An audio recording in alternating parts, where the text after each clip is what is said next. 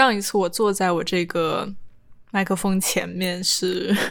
快三个月之前，我已经快三个月没有录节目了。但这不代表我这一段时间都没有在看电影，相反，这一段时间的电影非常非常多，但是一直没有找到一段时间空下来去。这样做一件事情，我也不想去水任何一期节目，所以这一段时间就一直没有更新，非常非常不好意思。从上一期节目，也就是沼泽深处的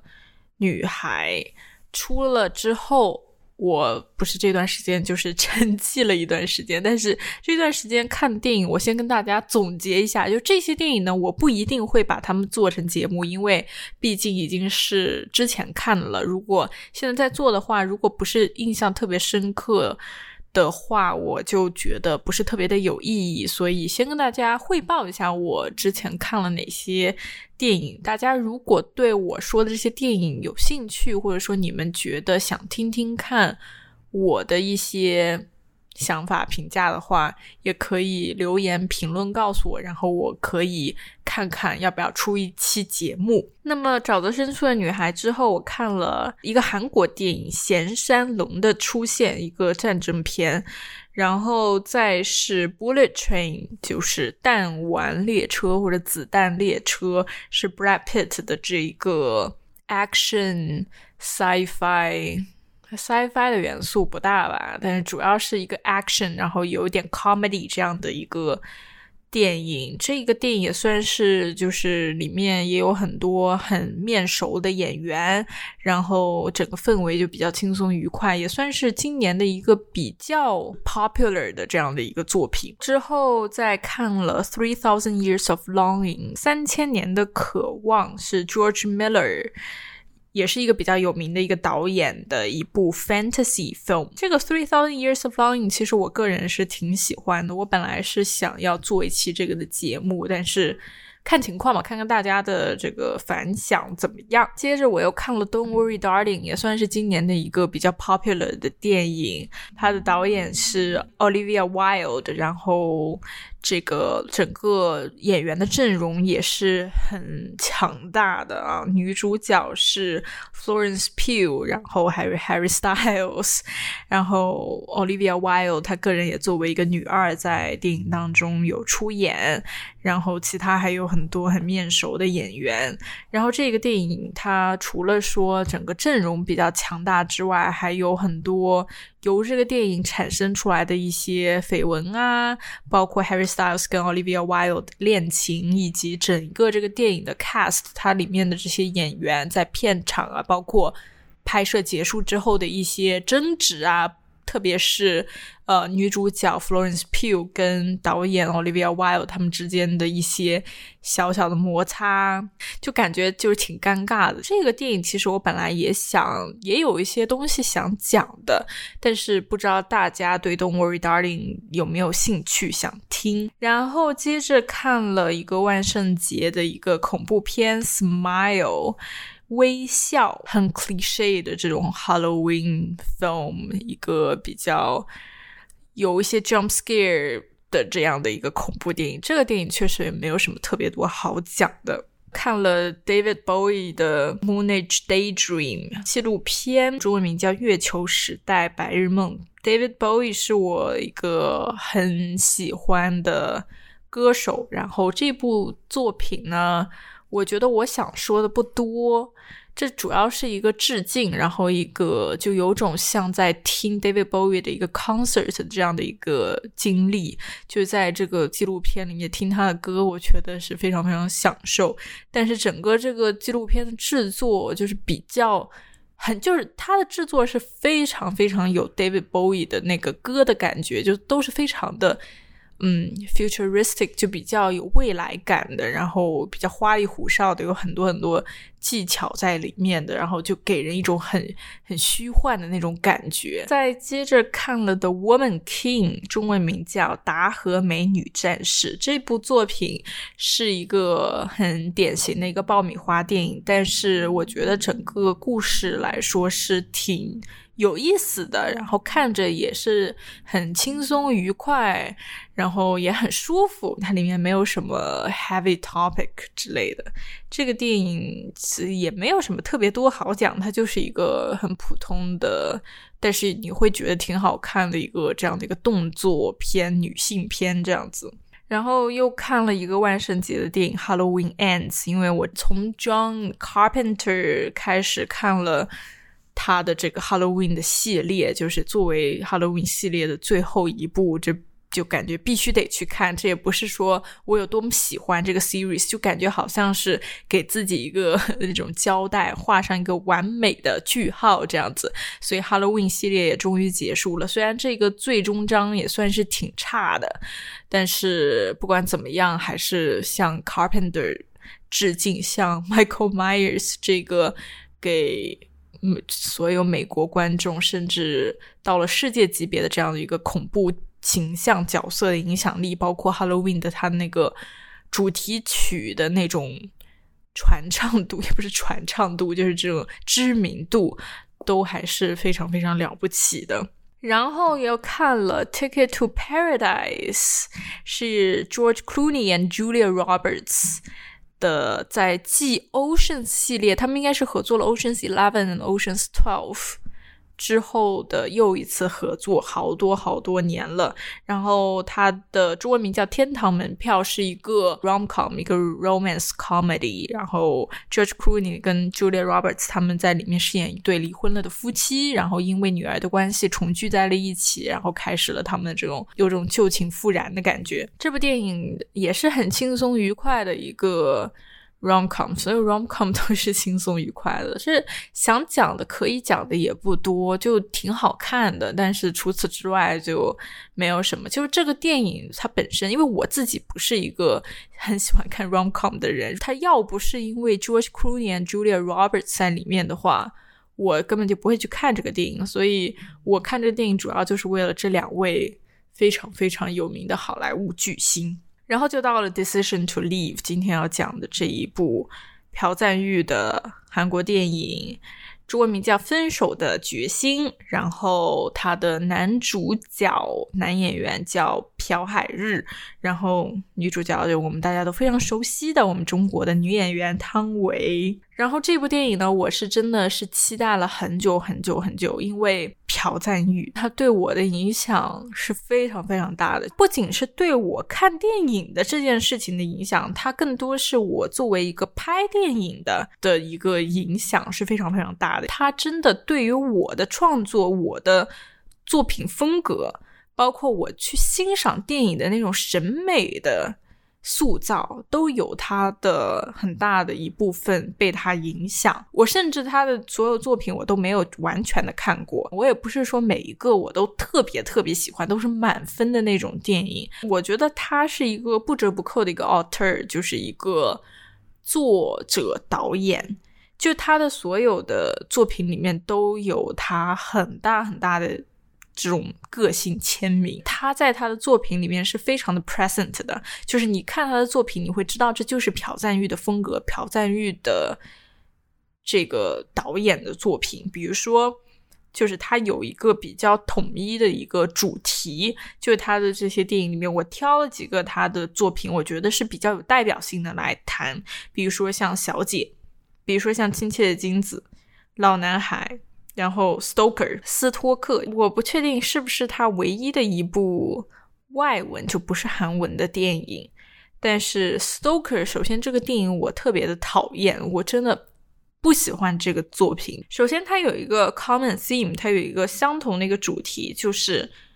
很扭曲的一种关系，扭曲的爱，扭曲的一些情感。比如说像《小姐》里面是同性。不是说同性感情很扭曲，我的意思是说，就是在当时那个年代不被接受的，或者说是需要被隐藏起来的一种关系。然后，比如说像《老男孩》里面就非常经典这个乱伦的情感，爸爸跟女儿。然后再是《Stoker》里面的，不管是小叔跟嫂子，还是侄女跟叔叔，就是他们的关系都非常的复杂，就这些关系都是。不是说呃被世人所接受、被整个社会所认可的这样的一个关系。朴赞玉特别喜欢 focus 在这种情感关系里面，然后随之而来的就是有一些作品里面会有一些非常非常视觉冲击的一些暴力镜头，一些 gore、violence、blood 之类的，然后是也不只是暴力，而且还有很多那种。会让你觉得心里很不舒服、很不舒适的那种恶心的镜头，比如说一些虫子啊。他的电影里面，我记得就是非常喜欢拍这种虫子啊、腐烂啊，就是之类这种东西来恶心你，就是你会觉得生理、心理的那种不适，就是他在挑战你对他的整个 subject。的一些承受能力。然后呢，除了这个文本层面，就是这个主题方面的相似性之外，它有一个自己的那一套 camera work，就是它的不管是它的 cinematography，它的这个摄像、摄影，还是它的一些 editing，就是后期的层面，比如说一些 transition，从一个镜头到一个镜头之间的一个转场。包括他在这个作品当中，decision to leave 分手的决心这个作品当中，他也用了很多这种突然的一个 zoom，zoom 到这个就是一个放大，放大到他想要呈现的画面当中。就是他所有的这些 technique，他的这些技术，他都有一个非常相似的特点，就是他从来没有掩盖过他这个作为一个 filmmaker 和他的相机，就是他们的 presence。他们的存在，他自己的存在和这个相机的存在，都存在在他想讲的这个故事当中。他不是一个纯粹的一个 observer，就他是一个观察者，不是他不是一个观察者，而是他非常 actively interacting with the subjects，他是存在在整个。拍电影的这个过程当中的，他都是就可见的。他想做的这所有的东西，你都会意识到，就是照相机是在所有的这一切的后面的。所以也就是说，它是一个比较 anti-realism 的，就是它是反这种现实主义的。他不想告诉你这件事情是真的，他甚至想让你觉得这就是一个虚假的事情，它不是一个。就是一个纪实记录，因为很多电影虽然它是一个 fiction，它是一个呃一个虚幻的作品，它是一个虚拟的作品，但是它想给你呈现出来是好像这是真实的，就他会用很多技巧技术，不管是后期还是他拍摄的当下，他会用一些技术让你觉得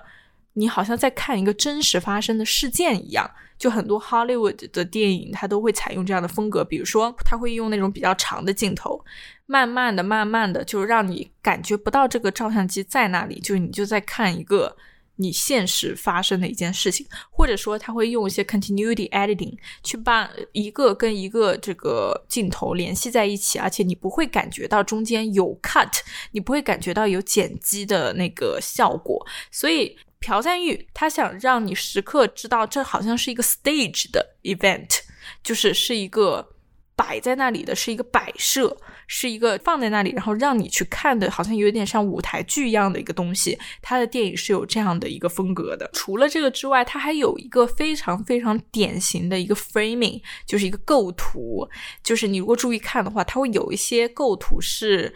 嗯，是五五开的。就是一般我们会。把人物，比如说这个镜头当中是有人物，那我们人物是占据画面的大部分的，对不对？在人物之外呢，它的一些 setting，就比如说这个，呃，它后面的这个背景啊，它现在在这个家里面啊，就这些东西我们会把它 minimize，就我们主要是突出这个人物，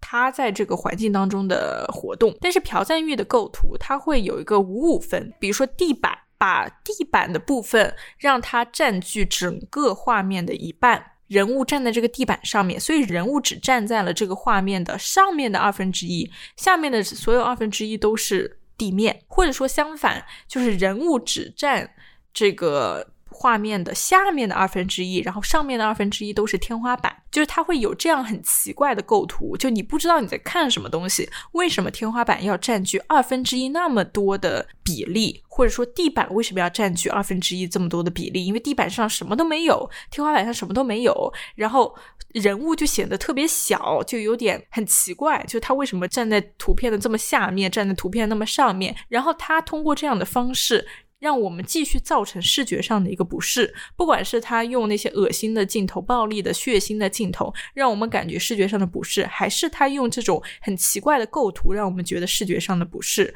他他的作品在不管是技术还是文本层面、画面层面、音乐层面，都给我们了那种视觉上面的压迫感，那种不舒适、不适应。不习惯的那种感觉，然后再是他特别喜欢拍雪地，在《分手的决心》这部作品当中也出现了一个雪地的一个镜头，甚至你可以把那个当做电影当中的一个小小的高潮、小 climax，一个 sub climax 的感觉。当那个雪地一出来，我马上就联想到，就马上就 remind me of 在《老男孩》Old Boys 里面的他的。那个 final scene，它的最高潮的那个戏，就是我记得，因为那个是我好几年之前看的，就是好像是那个爸爸就是在雪地里面，好像爸爸已经这个时候被催眠，然后失忆了，他忘记这个是他女儿，然后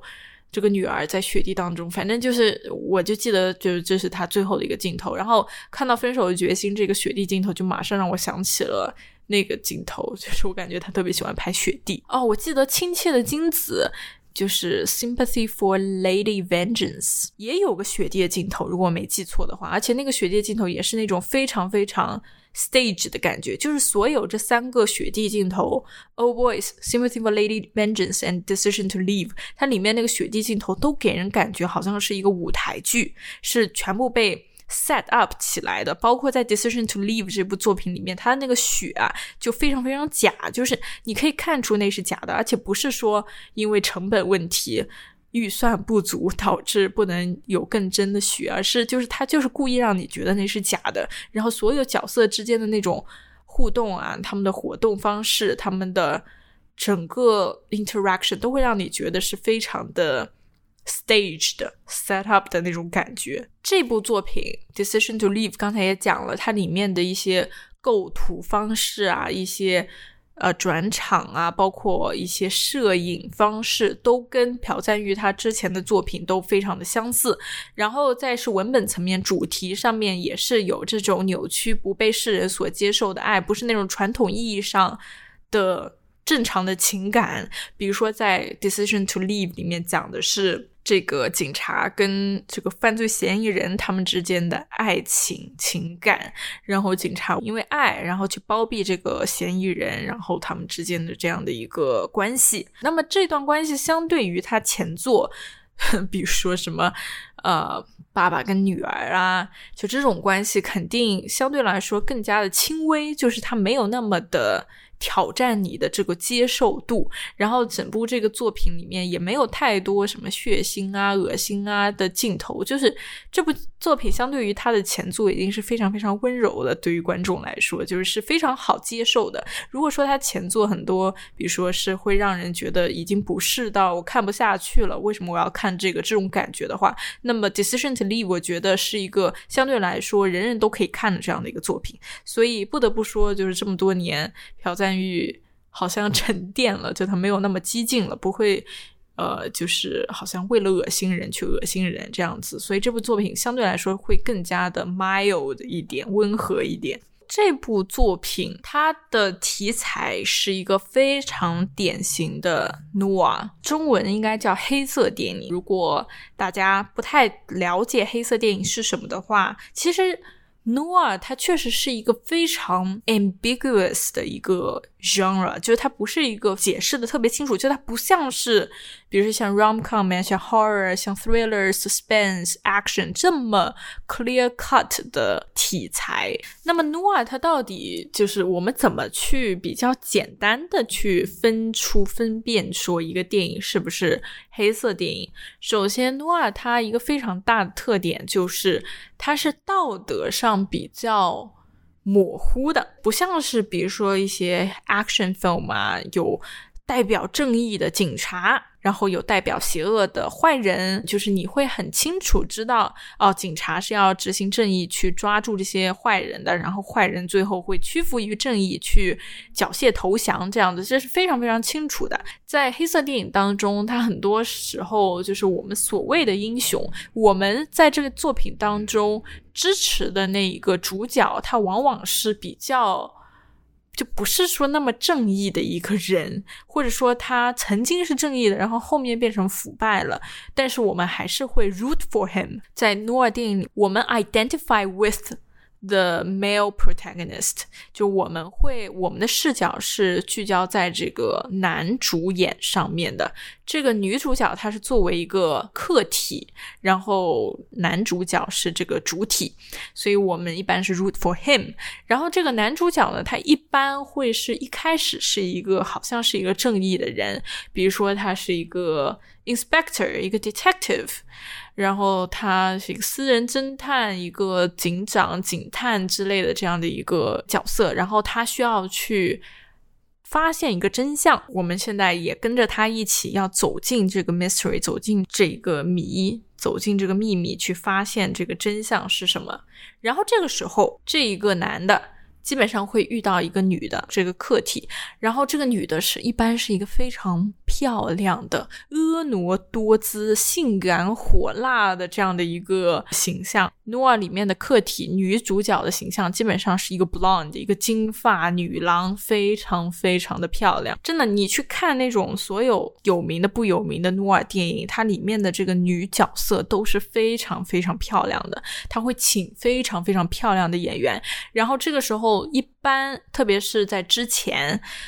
就最老的、最经典的诺尔电影，他会导演会 sexualize 这一个客体，他会故意要把它弄的，就是特别的性感，就是用一个男人的视角去。把这个女的变成一个性感尤物，就她穿的会非常的性感啊，然后就化那种很浓的妆，然后去吸引男人。然后这个时候，这个主体啊就会被吸引住，谁不会被吸引，对吧？观众女女观众都会被吸引，然后更不用说这个这个警长也好，私人侦探也好。所以呢，这个。侦探在这个发现秘密的过程当中，就被这个女的给诱惑了。然后被诱惑之后，他就会被这个女的牵着走，然后蒙蔽了他的双眼。到最后，他会变成这个女的的，比如说共犯也好啊，还是帮手也好啊，反正这个女的是这个秘密的一部分。但是这个警长。因为喜欢上了他，爱上了他，所以导致他跟这个女的一起沦落到了恶的那一面，或者说不是恶，就是没有那么善的那一面。所以这个是一般诺尔电影的一个经典的套路。所以它里面是有爱情的，不一定说这是爱情，但是一定是有性的吸引的。然后一般是一个男的，一个女的这样子。所以这个电影是一个非常非常经典的诺尔的一个套路。朴海日他演的这个警察就是这个主体，然后汤唯他是一个演的是一个中国人到韩国嫁给了一个韩国人这样的一个女人，然后她在整个电影当中她被形容成非常非常的漂亮，然后这个朴海日演的警察呢就被他所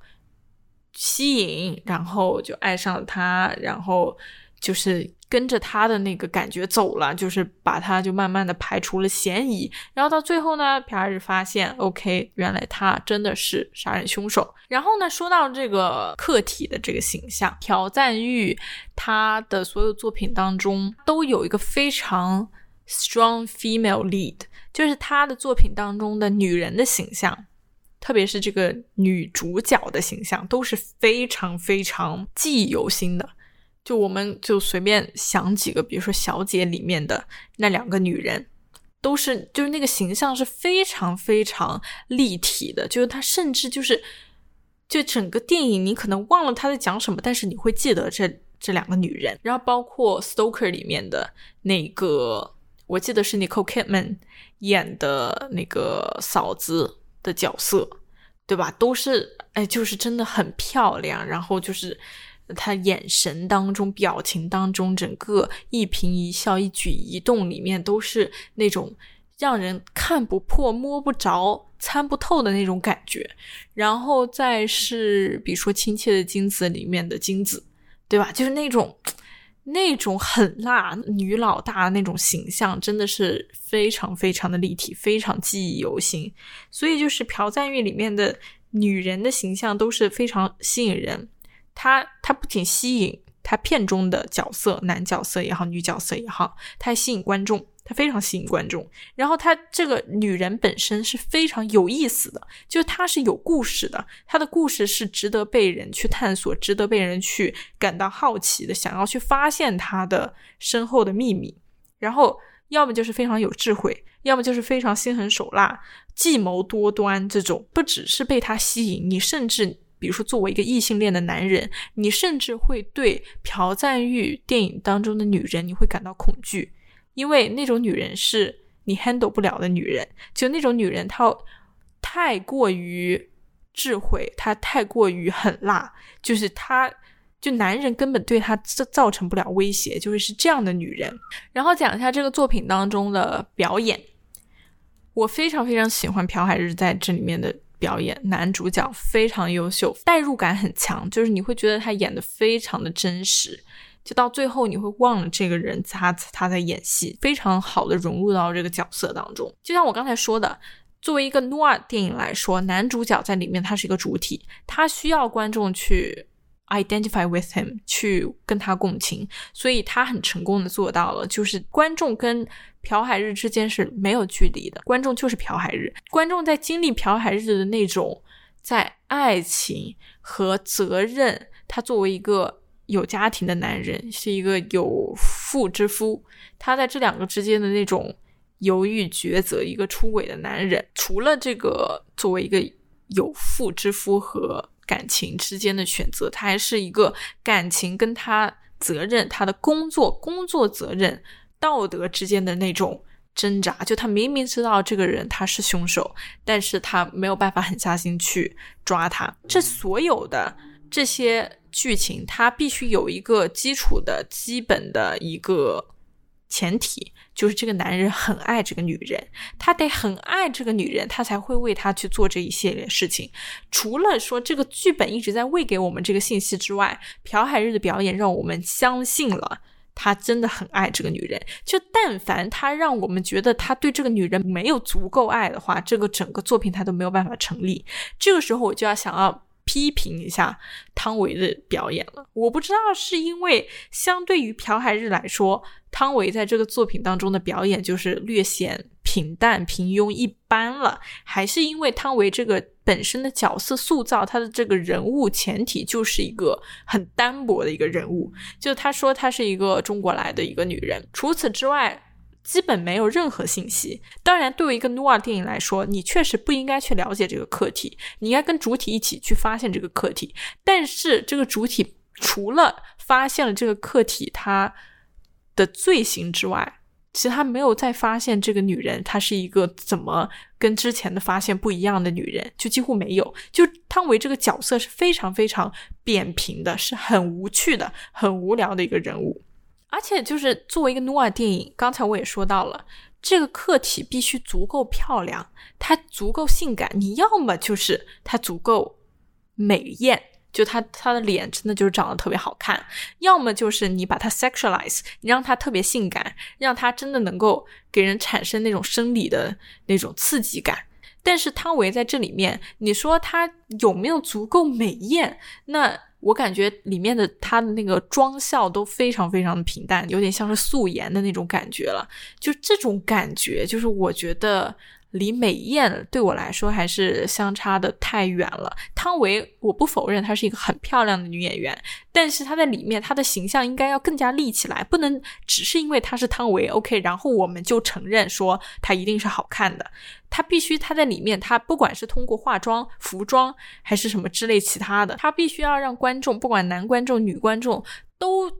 承认都非常接受她很美丽这个事实，我们必须要接受一个男人看到她都会心动的这个事实。但是在这一个作品当中，汤唯她身上没有任何一处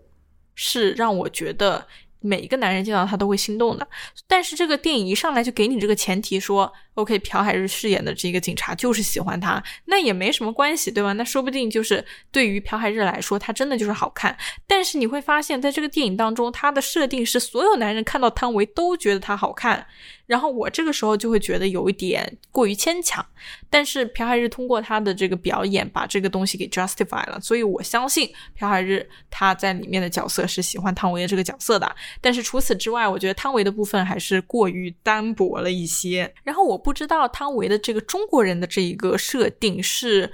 为汤唯他量身定造的呢，还是怎么样？就是他在里面他有一些需要。他说中文的部分，因为他在里面的设定是韩语不够过关、不够达标，所以有些时候他表达不出来，需要用中文，然后用一个实时翻译这样子。我不知道这个设定是真的是为了汤唯的这个韩语水平而去给他。做的这个还是它有什么剧情上面的需要，但我觉得如果是剧情需要的话，我觉得是过于多余了，因为它里面一些中韩文的转换，对于我一个能听懂中文的一个中国观众来说是很尴尬的，就是它里面的一些翻译啊、转换啊，我觉得是没什么必要的。然后再讲一下这个电影的 structure，它的剧本文本上面的结构，它很清楚分为了两个部分，然后这两个部分它的。这个分隔线也非常的清楚。第一部分是汤唯跟她第一个老公，第二部分是汤唯跟她第二个老公，然后两个凶杀案都是老公的这个离奇死亡。我觉得这个结构在这个电影当中，它最优秀的一点就是这个结构的区分还有一个很明确的指向，就是在第一个部分的时候，就是在汤唯跟朴海日他们第一次相遇，然后开始。汤唯开始利用这个警察，然后慢慢的走进自己的这个陷阱，然后去相信自己，证明自己是无罪的，然后结束这个案件。这个时候，汤唯对朴海日他们之间的关系应该是一个利用关系，就是汤唯这个时候是没有爱上这个警察，他纯粹是在利用他，然后证明自己无罪。这个时候，汤唯他。用的那个翻译，就是他作为一个中国人，他有些时候韩语表达不出来，他要用那个实时翻译。他用的这个翻译的声音是一个男生，手机里面这个翻译说出来是用一个男人的声音说出来的，然后说给。朴海日听，但是他在第二个部分里面，这个时候他已经爱上了这个警察。然后后半部分他们又一次相见，又一个罪案。然后汤唯这个时候他用的翻译是一个女生，这个是一个非常非常清晰的一个指向。就是在第一部分，汤唯她自己是一个女人，然后她用男生，她是一个不一致，女生说进去，男生说出来，这里面就带有着一些假的成分。这个就代表他没有真正的爱这个男人，他说的这些情话都是假的。都不是他本身他自己的一个心里话，因为他用了别人的声音来说出来。但在第二部分里面，他真的爱上了警察的时候，他女生说进去是女生说出来。当然，这个女生当然也不是他自己的女生，但是他用的是跟自己的性别一致匹配的这样的声音说出来。这个时候他是真心话，他说的用中文说出来的这些情话都是真的。所以这个这个是我觉得这个结构。我非常非常喜欢的一点是非常巧妙，然后能够把这个情感表达的，就你没有很直接的去表达。OK，我前面是假的，现在是真的，但是你通过这个方式，你让观众知道了你前面有多假，现在就有多真。整个剧情我觉得我都挺喜欢的，特别是它里面有一句台词：“当你说爱我的时候，你的爱就结束了；当你的爱结束的时候，我的爱就开始。”最后的那个他的死亡的方式，我觉得也是非常的浪漫，就是他自己就像是一个秘密，就像是警察想要毁掉的证据一样，因为自己的存在就会。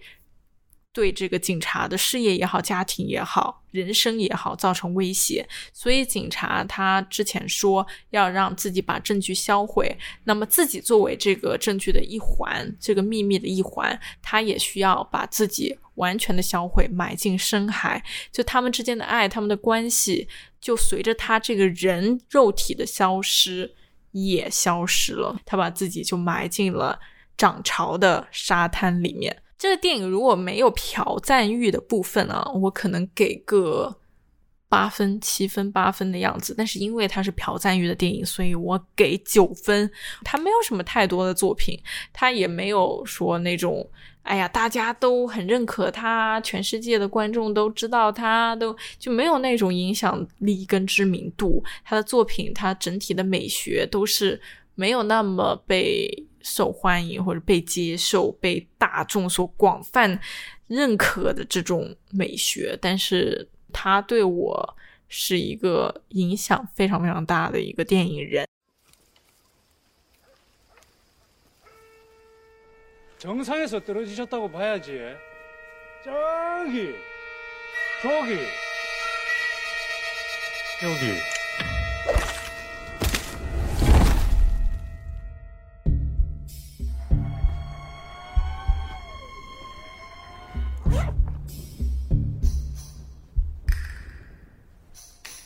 김덕수 씨 아내 송설아입니다. 많이 놀라셨겠습니다.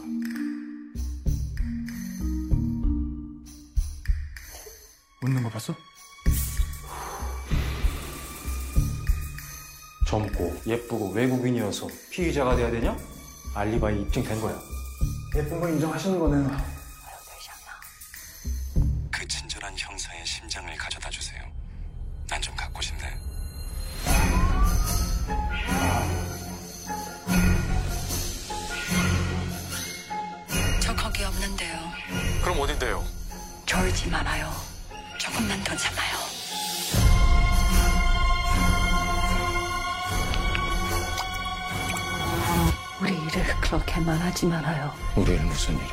당신을 끌어안고 행복하다고 속삭인 일이요? 내가 그렇게 만만합니까? 내가 그렇게 나쁩니까?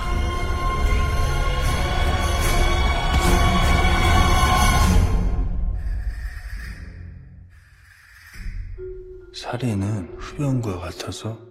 처음만 어렵다.